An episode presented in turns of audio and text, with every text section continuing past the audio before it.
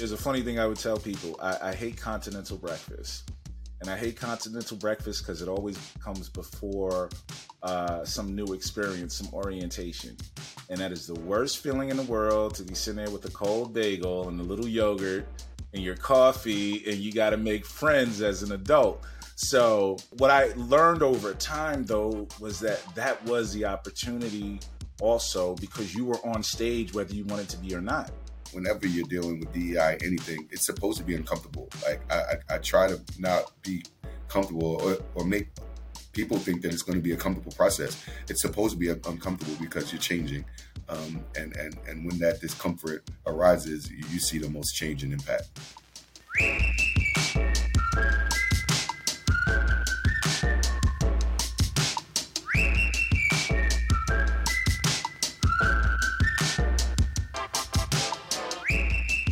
Everyone. Welcome to this episode of the Happy Practice Playbook. I'm Mo Jones, and in each episode of the show, you'll hear conversations with dentists, office managers, staff, and specialists who know how to create a happy practice. Today, we are joined once again by Dr. Bilal Beckles and Darryl Jackson, business partners and fraternity brothers who studied their undergrad at Virginia State Dr. Beckles is a dentist specializing in prosthodontics, and Darryl is the Chief Operating and Growth Officer at Comprehensive Dental Science, as well as the Director of Diversity, Equity, and Inclusion at the Institute of Management Accountants. Gentlemen, welcome back to the show. Thank you. Glad to be back. Felt like we never left. back like we never left. We're just getting started. yes, indeed. Well, we will just get right into it since y'all have been here. Um, today's statistic is Hispanic, Black, and Native American dental school graduates made up only around 8.6, 4.7, and 0.4 0.4% respectively of the class of 2020 despite representing a larger popu- despite representing a larger percentage of the US population. So with that, right? How how have you guys seen the difference in diversity in your in your fields working in dentistry? I guess I, I can lead off on that. I, I, think when we when we talk about diversity, um, it, it, it almost has to pass the eye test first. You know, you kind of go by what you see first, and I, I think um, it's very similar to other professions that I've worked in. Uh, and as you know, I'm director of DEI at, at, at, IMA, working with accountants, and it's very similar. I mean, I, I can say last year, um, the accounting profession celebrated the first, so celebrated um, the hundredth year anniversary of the first Black CPA, and it's still under three. Under three percent. So you, you see, you know, it's it's it's mirror mirrored image, and I think it has a lot to do with a couple of things. So I've, I've been building um, DEI programs and initiatives for, for quite some time, uh, over 20 years. And, and it, it, needs to be about one of four things, I'd say, or it's just stuff. And you don't want to just do stuff. It has to be about exposure, access, development, or recognition. And I think what has happened to underrepresented people over time is that they haven't been exposed, provided access, developed, or recognized in these fields. And so they've done either one or two things. Either they they, they, they were stuck at the entry level or they left the profession altogether. And so, you know, in our roles, in our, and you know, in our roles as as owning the practice, and you know, in, in other roles, it's it's really key. It's imperative that we expose people to dentistry, that we expose them to the various levels of dentistry, that we provide them access to different, you know, programs and and and, and you know things that that can help them enhance in their careers and catapult them into other areas. And then finally, once they get exposed and have access, we have to help them develop themselves and become recognized as professionals. So I think that that's what you see in, in various fields. I think you know it's similar in the legal field as well. Um, there's just a lack of, of exposure and access for underrepresented communities. Yes, um, and I, I guess I, I could speak from being inside of it and and that early exposure that I spoke about on the uh, on the other program in high school, I, I, went through the Urban League and they were placing me in a hospital, but my mentor, Dr. North, just happened to intercept me, or he was walking out of his operatory when we were walking through the clinic. And that was a matter of seconds. And had I stopped to tie my sneaker or had he went back in to do something, we I would have never been on this path. And so, if you think about how fragile or how chance that is for us to be exposed to a, a field of dentistry, um, and, and and within the numbers, what I'm seeing, it, it's still about the same from when I uh, entered dental school uh, eons ago.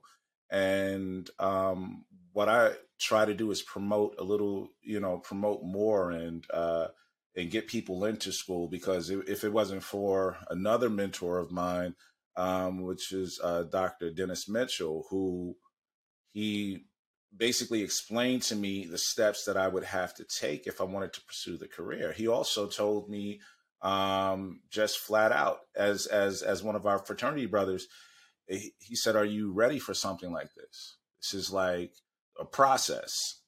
And he said, like the process that we, you know, we're we're familiar with in in that area, but he, he said you're you're going to have to go through these things and when you don't know the field, nor what you have to go through, nor anybody that's necessarily in it, it, it becomes uh, almost like uh, those hoop dreams. I want to be an astronaut. I want to be these different things because it's, you know, just because you might have seen a flash of it, but actually getting into it and exposed to it, you're still going to see a small percentage because there's not a small percentage of us out there.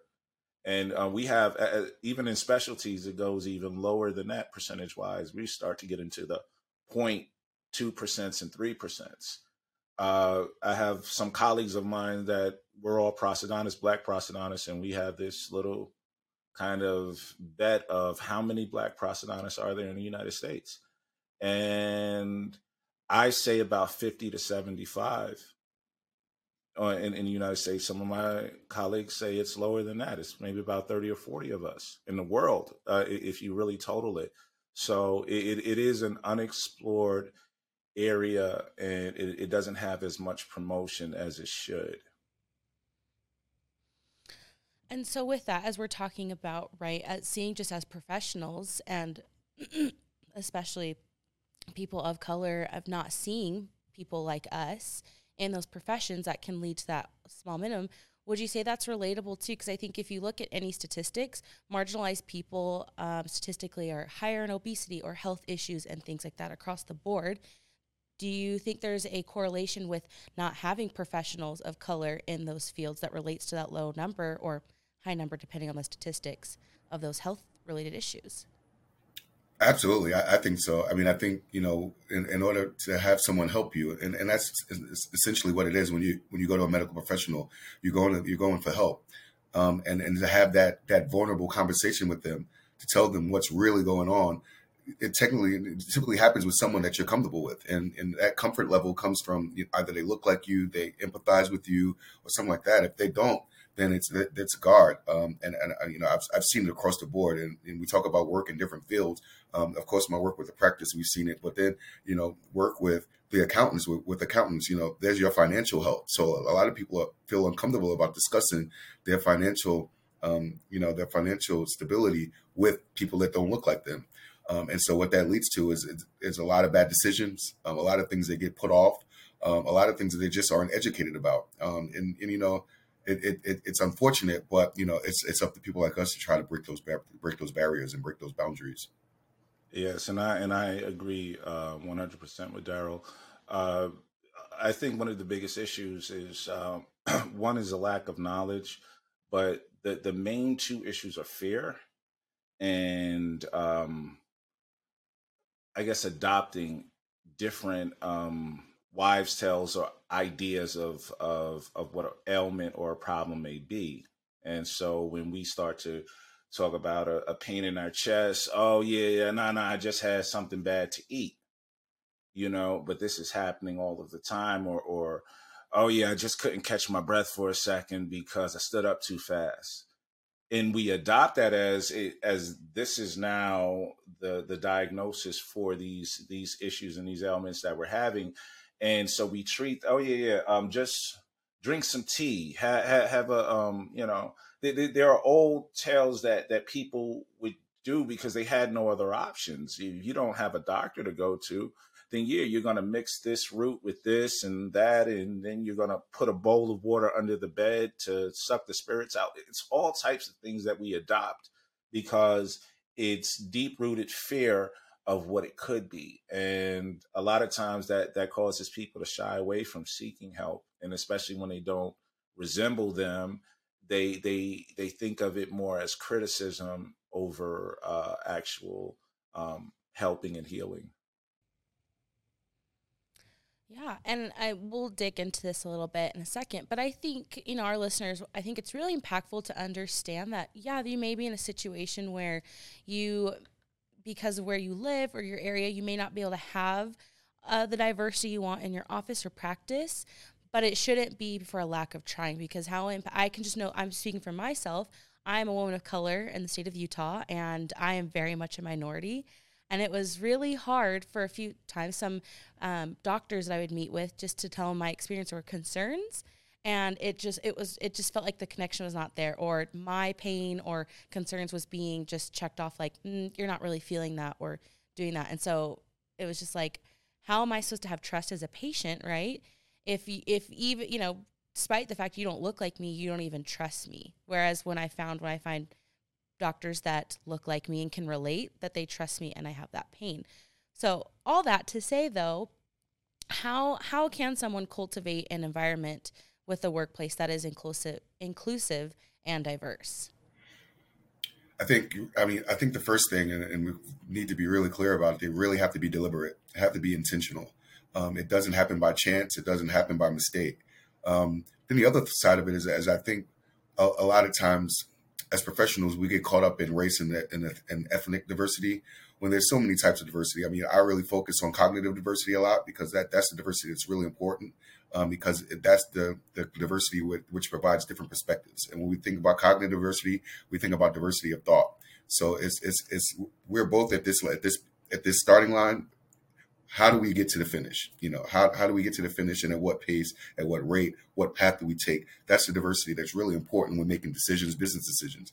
So I, I, of course, you know, in my role, I focus on race and, ethnic diversity, LGBTQIA, um, as, as well as um, gender diversity. But then there's also other things. There's access, there's um, accessibility issues. There's disability. You know, there's cognitive diversity, what we call diversity of thought um, there's geographic diversity because we want to understand if you're so for instance in our case if you're not from harlem you know and you have to take the train to this practice every day how do you get here what are your experiences what are you what are the barriers what are some things that you face getting to this practice so you know we, we think of it through through a lot of different lenses but what what I, I have to say and then what i what i when I consult individual businesses about diversity, equity, and inclusion is number one, you have to be really deliberate, and two, you have to be intentional. And then I think the most important thing is don't try to boil the ocean. we we all all you know all of us want want to make sure sure that we're really diverse, we're equitable, we're equitable in opportunity, equitable in pay. We have inclusive environments, but you know you can't try to do it all at once because what will happen is you won't do anything good, um, and your employees will tell you that. Um, and, and what I've, I've also seen is that when we bring in this diverse set of individuals with different perspectives on different backgrounds, we have to continuously recruit them because they're always going to find someone that's going to give them something a little something better. There's always going to be someone selling them a little something better, but we have to always recruit them and let and help them understand why this is the best place for them, um, and and also why it's the best place for their development. Um, and Dr. Beckles, of course, in his modesty as he always is, is um, he tells a story about all his dental assistants have, have eventually gone on to dental school. And I think that's important because we want to make sure that those that we bring in our doors, they don't get stuck in those roles. They're not stuck in those roles for 10, 20 years. We want to make sure that they grow.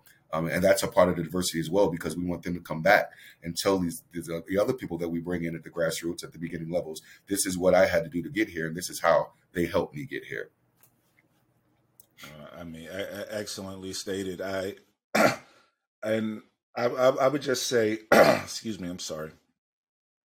Uh, to to add to that, um, I always try to look within the community as far as giving opportunities to where wherever we build, wherever we open, um, because I again I am a product of that. Um, and then also that inclusivity and that and, and bringing those in that also brings in other communities so if we are looking to make a larger impact in in, in new york as you know um, new york is, a melting pot so it's very hard to be strictly um, within one area or, or to look at um, th- this this particular demographic without looking at it globally because that's literally what is outside your door.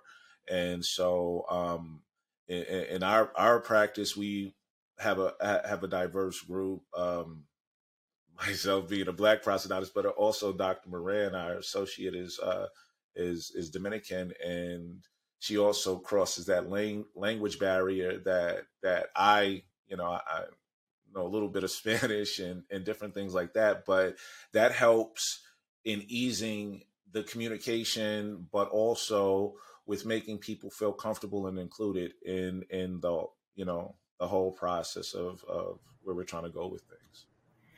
And Mo, you brought up some great points, and those statistics that you that you that you read off, they're really important. But I, just for for the audience, I just want to make one one good one one important delineation between the quantitative data and the qualitative data.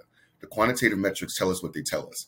They are what they are, um, and we notice that you know the, those the, that data that you presented us is probably what dentists that are coming in, but it gets even more dismal as you go up. If you look at those that um, you know dentists of color that own a practice, dentists of color that are partners. You know, it gets even worse. And so, what what what we really try to do is focus not only on the quantitative data but the qualitative data. We try to have those conversations with individuals. Why are you not coming into the industry? Why are you not going into medicine? What barriers have you faced?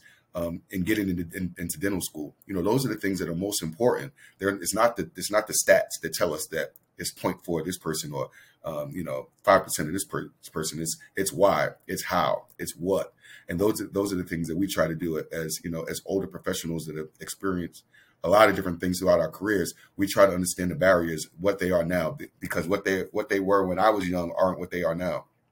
Um, and so I think in being um, in being champions for diversity, equity, and inclusion, it's important that we're not focus on the quantitative data, but we really hone in on the qualitative data and have those those conversations with individuals that are facing um, these barriers.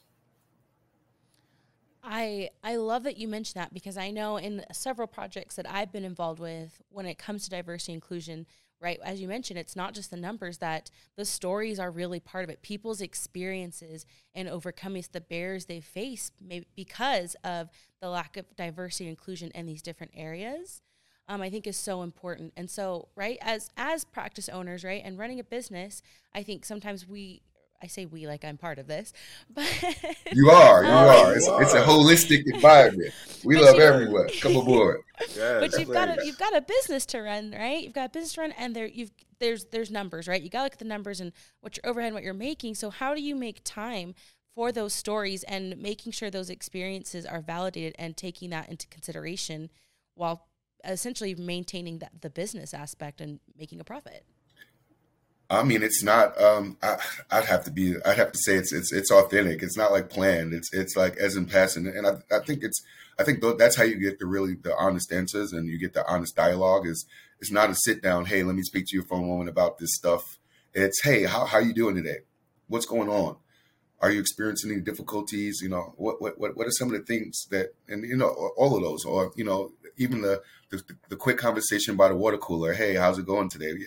You know, I, I, heard you trying to do this. How, what what are some of your experiences? And I think those are when we get the really authentic responses. And and you know, in my work and in, in, my DEI roles, that's how I've been. I've, I, that's how I've really gotten uh, to the nuts of things. I mean, I, I, can tell you stories of of an older woman. She was a senior manager walking into a room to present to her peers, and they asked her, "Did she bring the coffee?"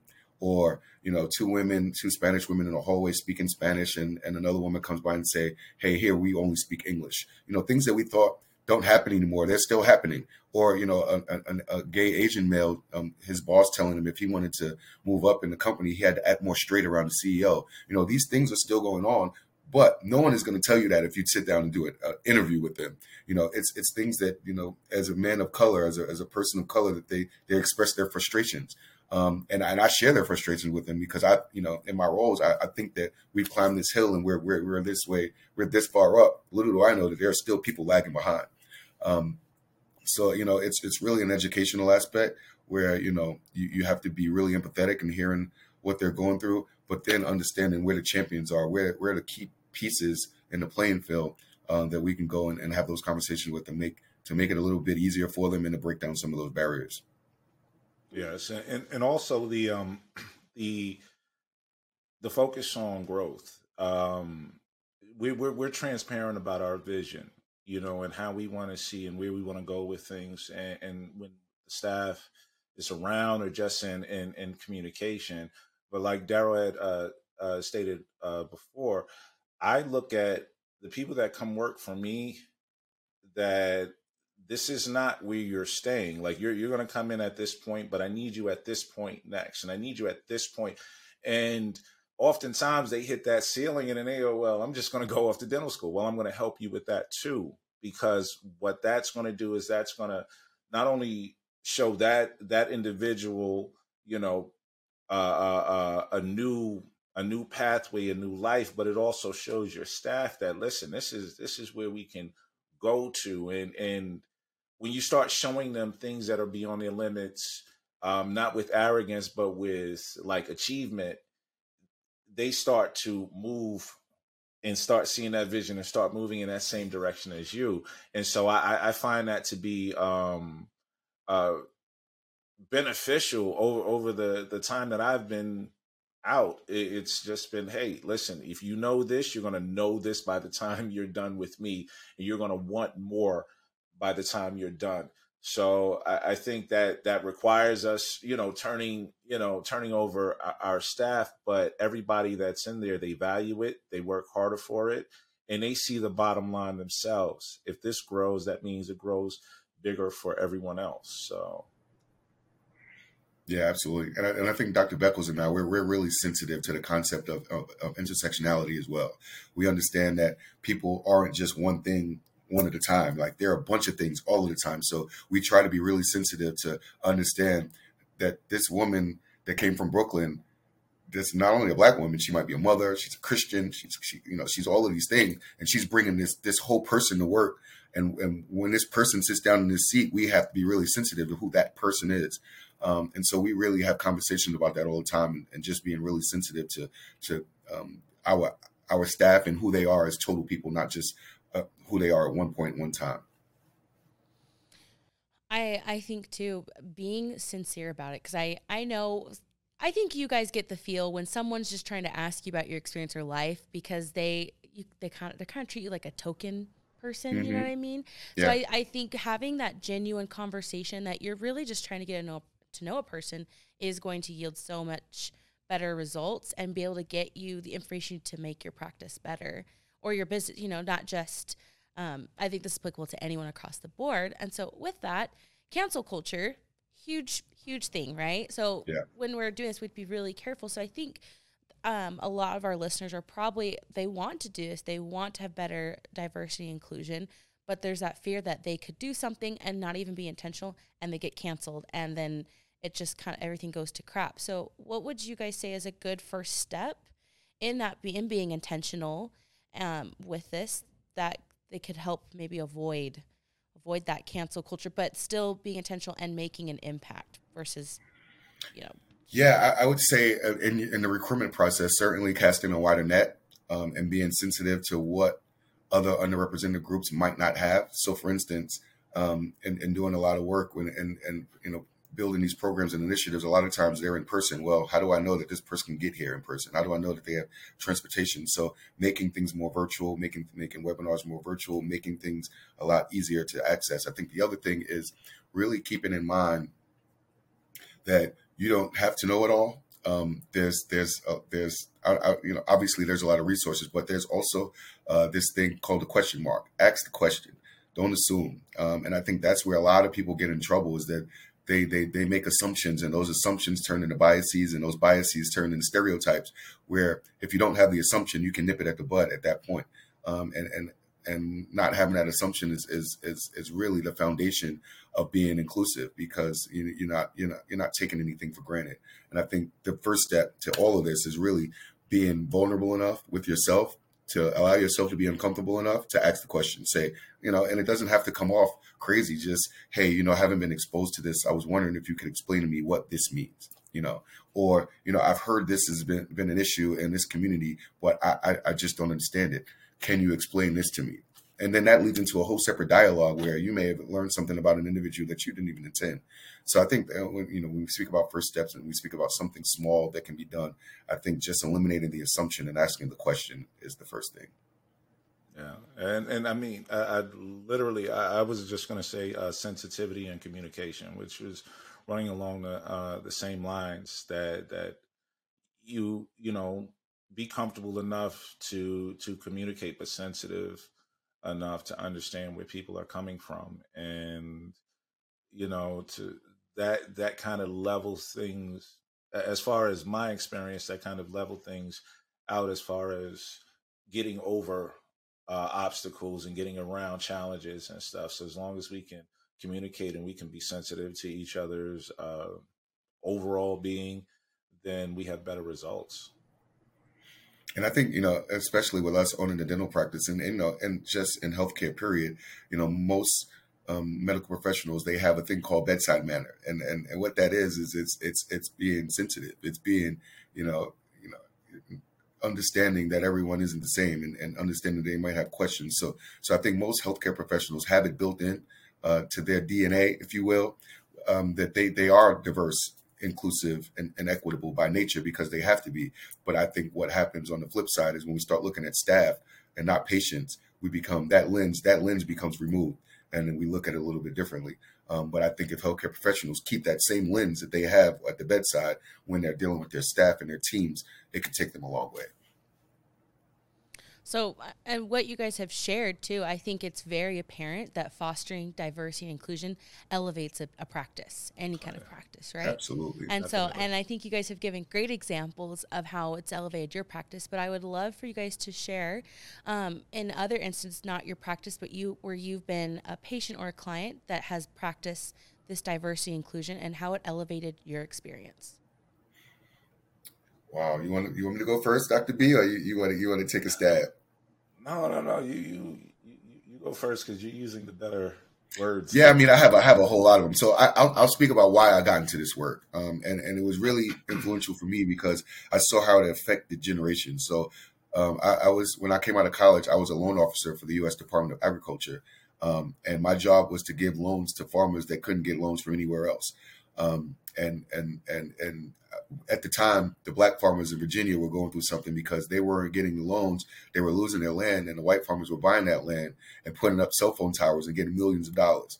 Um, and what that showed me was, wow, this is not fair. Um, and, and, anyone who gets into DI work, it all starts off with fairness. and we, we come to quickly realize that the world isn't fair, but you have to build in things and institutions that make it more fairer, if, for lack of a better term. But that that's what it showed me that it takes someone to to to drop a pebble in the pond and cause those ripples before anything happens. Um, and I take pride in being that pebble, regardless of where it is. And you know, in, in, another instance, you know, when I was working at the headquarters of our fraternity, we were noticing that um, people of color weren't getting hired into, into these visible roles. They were getting they were getting put in roles that were um, supported uh, or administrative roles, but not in the visible roles. And so we created a program called College Life to Corporate Life for our for our fraternity brothers, our college fraternity brothers. Um, and and it, it it just it excited me that I was going to help mold and shape an individual's career at this at this early stage. And you know, we had companies you know lining up to sign up like Kraft, PepsiCo, um, Wells Fargo, Cornell University. Um, countless others, and what they were doing was we're giving our college brothers entry level positions, but not keeping them there challenging them to grow. And and then today I see one of the young brothers that were in that program, and I was there back in 2000 and whenever it was. Um, he's now he's now the mayor of Little Rock, and so it, it just shows if you pour into people at, at an early stage, you, you, provide them with an aura of invincibility, invincibility that carries on throughout their careers, and and and, and I try to carry that into the practice every day because uh, again, you know, our three strategic pillars are of course practicing, but thought leadership and philanthropy and DEI is the umbrella that hovers over all of that. And when we when we look at those those pillars, we always keep that DEI lens on because we want to make sure that we are force multipliers and we're not keeping anything in place. We want to make sure that um, what we do will, will resonate long long after we're gone or retire. I shouldn't say gone. yeah, and I, I, would say for me, mine is uh, uh, uh, like Darryl, a lot of experiences with the different institutions that I um, that I attended, and I, I would always tell people um, if they let me in a room, I'm gonna jimmy the lock. I'm gonna mess with some. I'm gonna put some gum in there, be, or, or put my foot in the door because I'm bringing people in. You have to understand that. So it it at first coming from Harlem and then going to Virginia State, it was like this is an amazing experience and these are wonderful people and I need more people to come down here. So I worked at admissions and I saw applications, I made calls and I was like, here, let's get this person in and that person in. Then when it came to Howard, it was similar. You, you you start seeing less people of color, but then you but you see the advantages and the opportunities, and so you want to bring as many people as you can through. And and then with Columbia University, once you start to get to the height of your career in your field, that's when you really start to see, okay, it's not enough of us.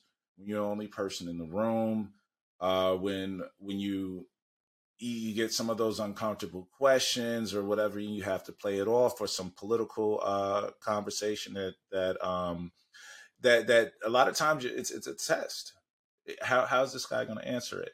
And eh, you you you learn over time. You you can bug back, and then you know there's issues. You can cower away, and there's issues, or you can stand your ground on who you are, and that takes a whole lot, especially kind of going through the path that you do. So for me, it was all of these experiences and understanding where I stood in the room and how much I needed to put forward to to make my presence known. And so when it comes down to whether it's staff or the, the, the practice itself, and we and we're looking at diversity, I know that that person walking into a room, how much it's taking for them to stand in the room with me or with with somebody that is different from them that may have a, a levels above them, um, so to speak. So I'm very conscious, and again, using that word again, sympath- sympathetic, empathetic with um, their situation, and that's how kind of like the DEI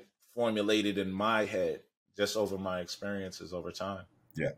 Yeah, and then I think the flip side of that, and I'm sure we all experience it, is the flip side of that is walking into the room and and and, and being expected to speak speak for the whole uh, black community and the whole black race. um, but you know, and and, and at, at, times, sometimes I want to, but then I have to fall back and be like, Darryl, you're you're Darryl, you're Darryl yeah, Jackson. Yeah. This is your role. This is this is your lane. Um, but I, I, think that's a challenging aspect of it as well. When you walk into a room you know, with people that don't look like you, sometimes they expect you to speak for everyone, and and, yeah. and that's not fair to you or, or to them because that's going to cause them to form some assumptions that may not be be accurate, um, and and the beginning of some biases because it might not, you know, they might not agree or, or, like what you said. So I think the flip side of the coin is that as well is, is not trying to speak for everyone, but speaking for what you know and staying in your lane. Yes. Man, y'all, y'all got me crying in the club over here uh, with your with your experiences. But I think what, what you guys are both leading to is um, sometimes, right, when we're on this effort of diversity inclusion, we really just kind of have to rise where we stand. But I think both your examples show that when we do that, when we are lifting up other people, you know, it's a small ripple. It may just be one person, one small thing, but it's a ripple effect, and it brings up uh, you know that spreads. It brings up communities. It brings up areas. And you know eventually like this probably you know sounds crazy but it's like eventually that brings up the whole world because it just spreads as we continue to grow and lift. Because i mean at the end of the day right the world is not just one one single thing one mind thought all of that. It's it's always going to be different and it's always going to be changing. So we need to Absolutely. create spaces that are inclusive for the for those whether it's race or you know um, sexual orientation or you know accessibility all of that needs to be inclusive. And i think too when we think about diversity and inclusion i think a lot of times we get pigeonholed into just thinking it's just about race and ethnicity and it's so much more than that. So seeing the whole wheel. Yes. Yep. absolutely. Absolutely. And i think i think one of the other things that you know we we, we take pride in um, as being you know alpha men. Is you know you know uh, we we take pride in, in, in, being the scholars. So we, we, we really we, we really think things through, and we really try to to, to think of uh, what I try to do. I'm not going to speak for all of us again. We're not going to fall into that. what I what I try to do is I try, I try, to think of it from a change management perspective because when we think of change, um, change is, is, is disruptive. So I try to think of it as uh, what what is the current state and what is the future state? What are, what are, what are we looking at? Even though it may be a utopian vision, um, we try to build towards it um, and, and I think that helps us as well. And then and then finally, you know, when, whenever you're dealing with DEI, anything, it's supposed to be uncomfortable. Like I, I, I try to not be comfortable or, or make people think that it's going to be a comfortable process. It's supposed to be uncomfortable because you're changing. Um, and, and, and when that discomfort arises, you, see the most change and impact. Yes. And, and what Darryl um, was just speaking of, there's a funny thing I would tell people. I, I hate continental breakfast. And I hate continental breakfast because it always comes before uh, some new experience, some orientation. And that is the worst feeling in the world to be sitting there with a cold bagel and a little yogurt and your coffee, and you got to make friends as an adult. So, to to like what I learned over time though was that that was the opportunity also because you were on stage whether you wanted to be or not. I was at a meeting where I was the only black doctor in a place, a room of 500 people. And well, except for the guy that was serving the food. And I, I remember I, I said, uh, I, I, called my brother and I said, this is like get out. Uh, I don't know. Everybody is watching me because I'm walking with my plate and the whole room is like this. And, and it, it wasn't not because I'm in a room full of people that don't like me or whatever, but there were curiosities and and uh, things of that nature. But when you're on that stage, you could either, you know, kind of bail because well, first yeah. time I went, I, I was like, I'm out of here. I'm going to my hotel and I'm ordering in and I'm watching a movie because this is uncomfortable. And I don't know if I spoke with I think I I called you. Yeah, you called I, me. Yeah, you I called, called me. You. Yeah, yeah. no, I swear to I, I called him and I'm sitting here, you know, I got all my degrees. I got I'm I'm as qualified as everyone in the room but and, and maybe even more but I'm, I'm i'm sitting there almost as a moving sculpture and i felt so uncomfortable and it felt cold and do, I, do you remember I, the advice never, I gave you? I, you remember the advice I gave you? Wait, wait, say no, no, no. You say it so everybody else can hear it. Go, go ahead. Go I ahead. told you. I told you. You got. I, I, can I use bad words? I can't use bad words. You got to walk through that MF like you own that place. They don't yes, know you from yes, a hole in the wall. Yes, they don't know you from a hole in the wall. You better walk through that place like you are the doctor's doctor. Like you, and I, have experienced the same thing. But I've been on the stage presenting. I'm presenting to a whole white audience, or, or I wouldn't say white, but non-black audience. And you know, I had to. I, I, first you get a little uncomfortable, your pits start sweating, you know, you're like, oh my gosh, am I gonna fall? And then you know, everyone tells you to think of everyone naked in the room. That makes you feel feel more comfortable, but it doesn't. That doesn't work nah, nah, at all. You you just you just have to realize they don't know me from a hole in the wall, so I, I can be whoever I want to be in this place. So you know that that's and what that, helped me in it. And I was I was standing at the top of the staircase when he said this at this you know fancy hotel and i'm like i am gone. And he's like oh you need to go back in there. And boom. And i turned around. I i grabbed a glass of you know a little whatever they were serving and i walked back into that room. And it was a different feeling. I, I was i was moving a little different. You got a little bop a little swag.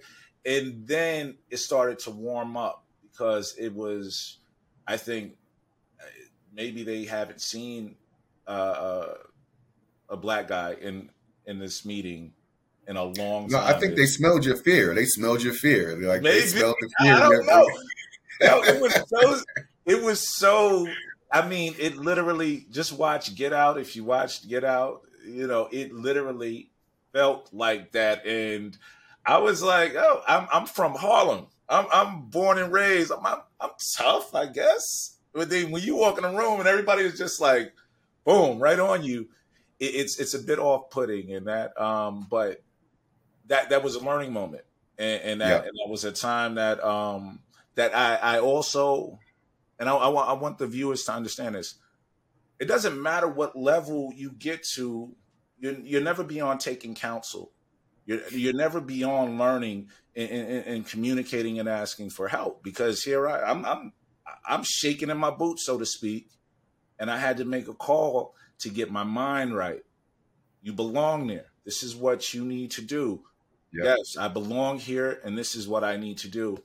And and, and that drove me forward. So you you can't be too arrogant to think that oh I'm I'm, I'm big time this or big time that, and I don't need anybody's help because we always do. We always. So yeah. Yeah. Yeah. I, I also told him to find the person in the room that everyone thought was, you know, that person and go and go go and shake hands with that that person and say, "Hey, I, I love what you said about such and such," and then you know that creates a conversation. And everyone sees you speaking to that person, and you become that person. Um, you said find so, the biggest we, person in the room and knock them out. Yeah, that, that, too. No, no, no, no that was that was in a different that was in a different environment. That was somewhere else.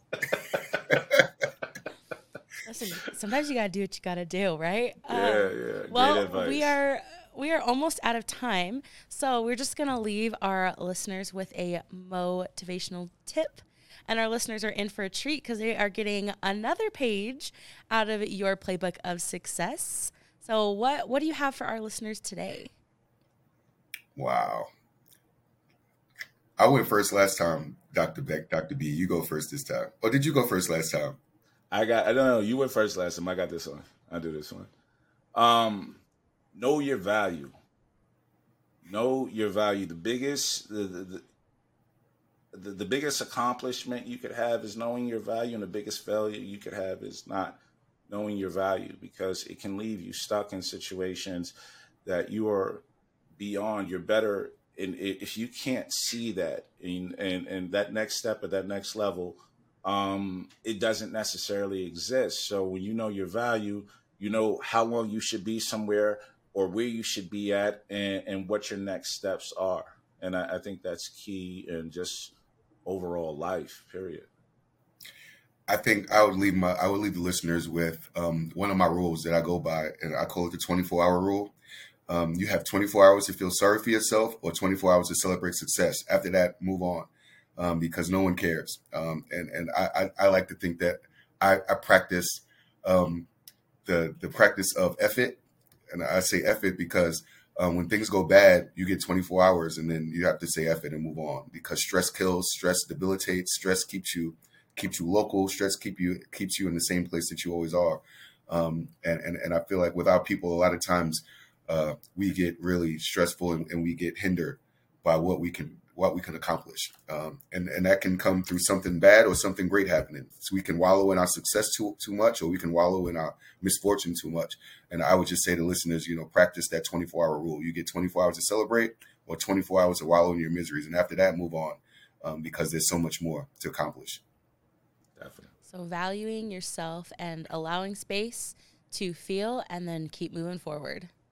Absolutely. All right. Well, that is a wrap for today. Thank you so much for being with us once again, Dr. Beckles and Darryl.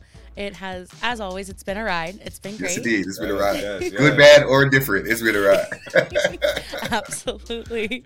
And thank you to everyone listening. Don't forget to join the Happy Practice Playbook Facebook group where we'll be discussing this topic more and sharing other helpful resources to help you keep your people happy. And as always, I'll be posting to get all of your tips and tricks as well. If you like what you heard today, hit that subscribe button so you don't miss out on the next episode. We hope you'll join us next time. It's your girl, Mo Jones.